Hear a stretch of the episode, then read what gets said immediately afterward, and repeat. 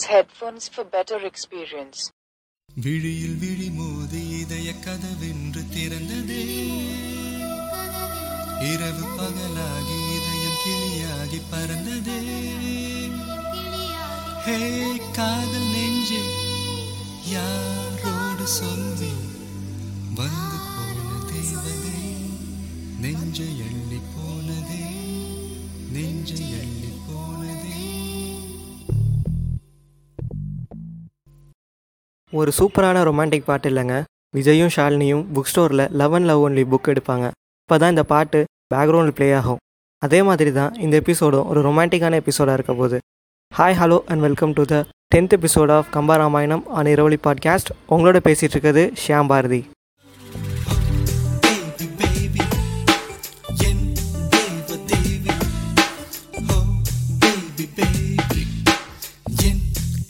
baby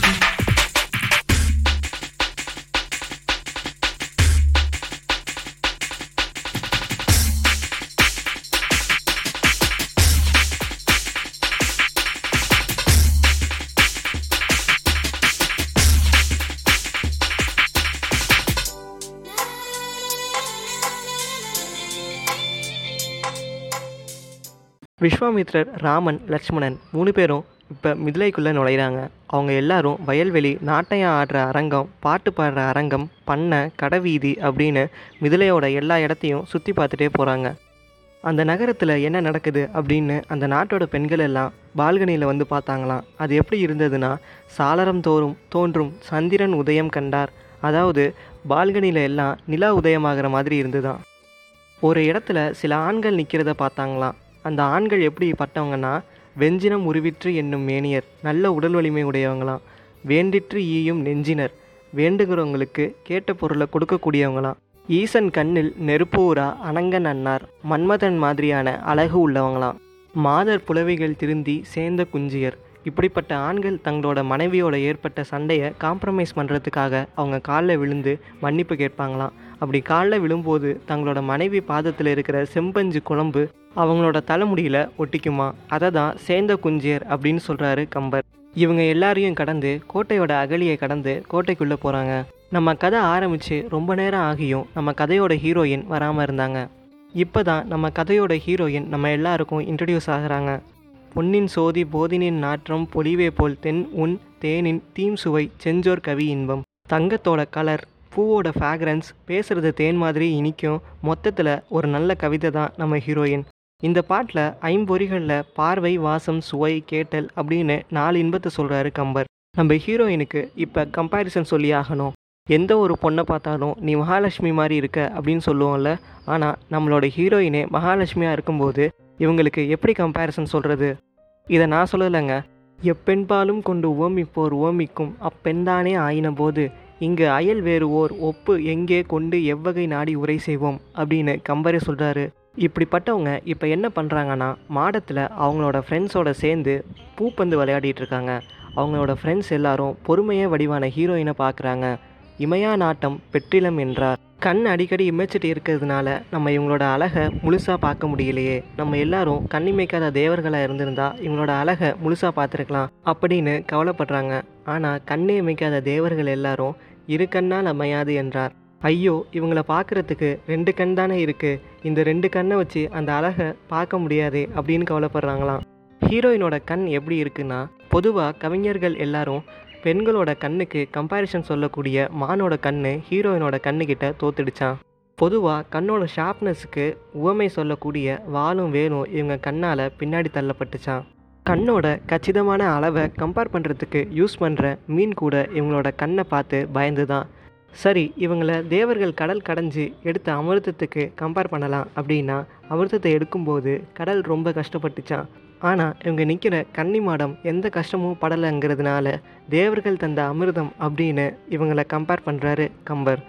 இந்த மாதிரியான ஒரு பொண்ணை படைக்க சொன்னால் அது பிரம்மனால் கூட முடியாதான் இவங்களோட அழகை பார்த்து மலையும் கல்லும் புல்லும் கூட உருகுமா வெங்கலி விழிக்கு ஒரு விளவும் ஆய். தன்னை பார்க்குற ஆண்களுக்கு திருவிழா காட்சி மாதிரி பூரிப்பை கொடுக்கக்கூடிய அழகுடைய பெண்கள் கூட இவங்களோட அழகை பார்த்து பூரிப்பாங்களாம். இப்படி பெண்களே பார்த்து ரசிக்கிற அழகு உடைய இவங்க நம்ம ஹீரோ ராமருக்கு எப்படி இருப்பாங்கன்னு சொல்ல தேவையே இல்லை. மற்றவங்க எல்லாம் நகை போட்டால் அந்த நகையால் அவங்களுக்கு தான் அழகு வருமா? ஆனால் இவங்க நகை போட்டால் இவங்களால அந்த நகைக்கு அழகு வருமா? இப்படிப்பட்ட நம்ம ஹீரோயின் மாடத்தில் பந்து விளையாடும்போது என்ன அரு நலத்தினால் இணையில் நின்று ஒளி கண்ணோடு கண் இணை கவ்வி ஒன்றினை ஒன்று உண்ணலும் நிலைபெறாது உணர்வு ஒன்றிட அண்ணலும் நோக்கினான் அவளும் நோக்கினாள். நினச்சி பார்க்க முடியாத பண்புள்ள நம்ம ஹீரோயினும் ராமனும் பார்க்குறாங்க ஒருத்தரோட கண் இன்னொருத்தவங்களோட கண்ணை அப்படியே கவ்வி சாப்பிட்டுடுச்சான். அவங்க ரெண்டு பேரோட ஃபீலிங்ஸும் ஒன்றா சேர்ந்துச்சான். வரிசிலை அண்ணலும் வால்கண் நங்கையும் இருவரும் மாறிப்புக்கு இதயம் எய்தினர். ரெண்டு பேரோட இதயமும் ஒருத்தர்கிட்ட இருந்து இன்னொருத்தர்கிட்ட இடம் மாறிச்சான். Love at the first sight ராமரை பற்றி சொல்லும்போது வரிசிலை அண்ணல் அப்படின்னு ராமரோட ஆயுதமான வில்லையும் ஹீரோயினை பற்றி சொல்லும்போது வால்கண் நங்கை அப்படின்னு அவங்களோட ஆயுதமே வால் மாதிரியான கூர்மையான கண் அப்படின்னு சொல்கிறாரு கம்பர். கருங்கடல் பள்ளியில் கலவி நீங்கி போய் பிரிந்தவர் கூடினால் பேசல் வேண்டுமா? முன்னாடியே பிலவுடு கப்புள்ஸாக இருந்து பிரிஞ்சு இப்போ பூமியில் திரும்ப பார்க்கும்போது பேசுறதுக்கான அவசியமே இல்லை.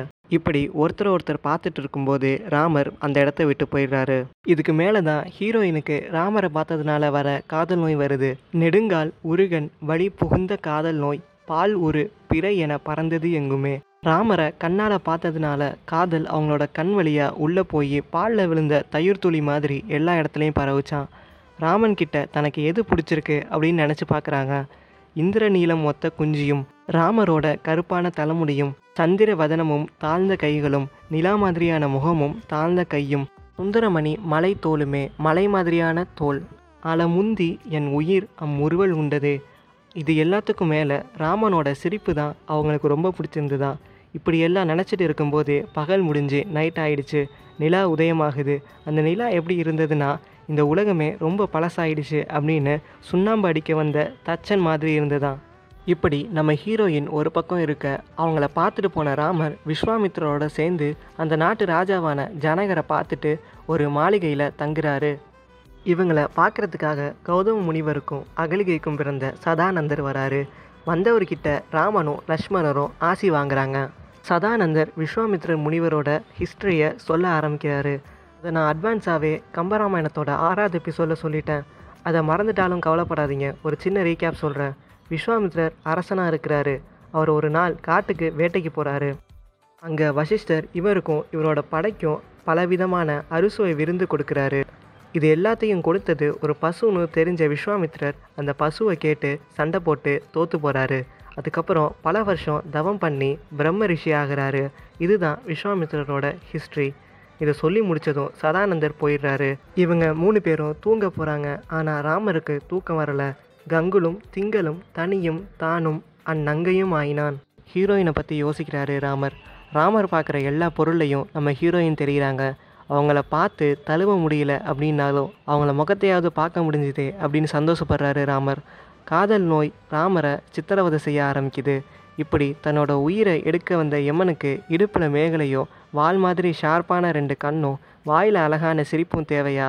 மன்மதன் அவனோட வில்லை வச்சு என் மேலே காதல் அன்புகளை எய்தான் அப்படின்னு சொன்னான் இனிமே பெரிய வில்வீரன் அவனா இல்லை நானா?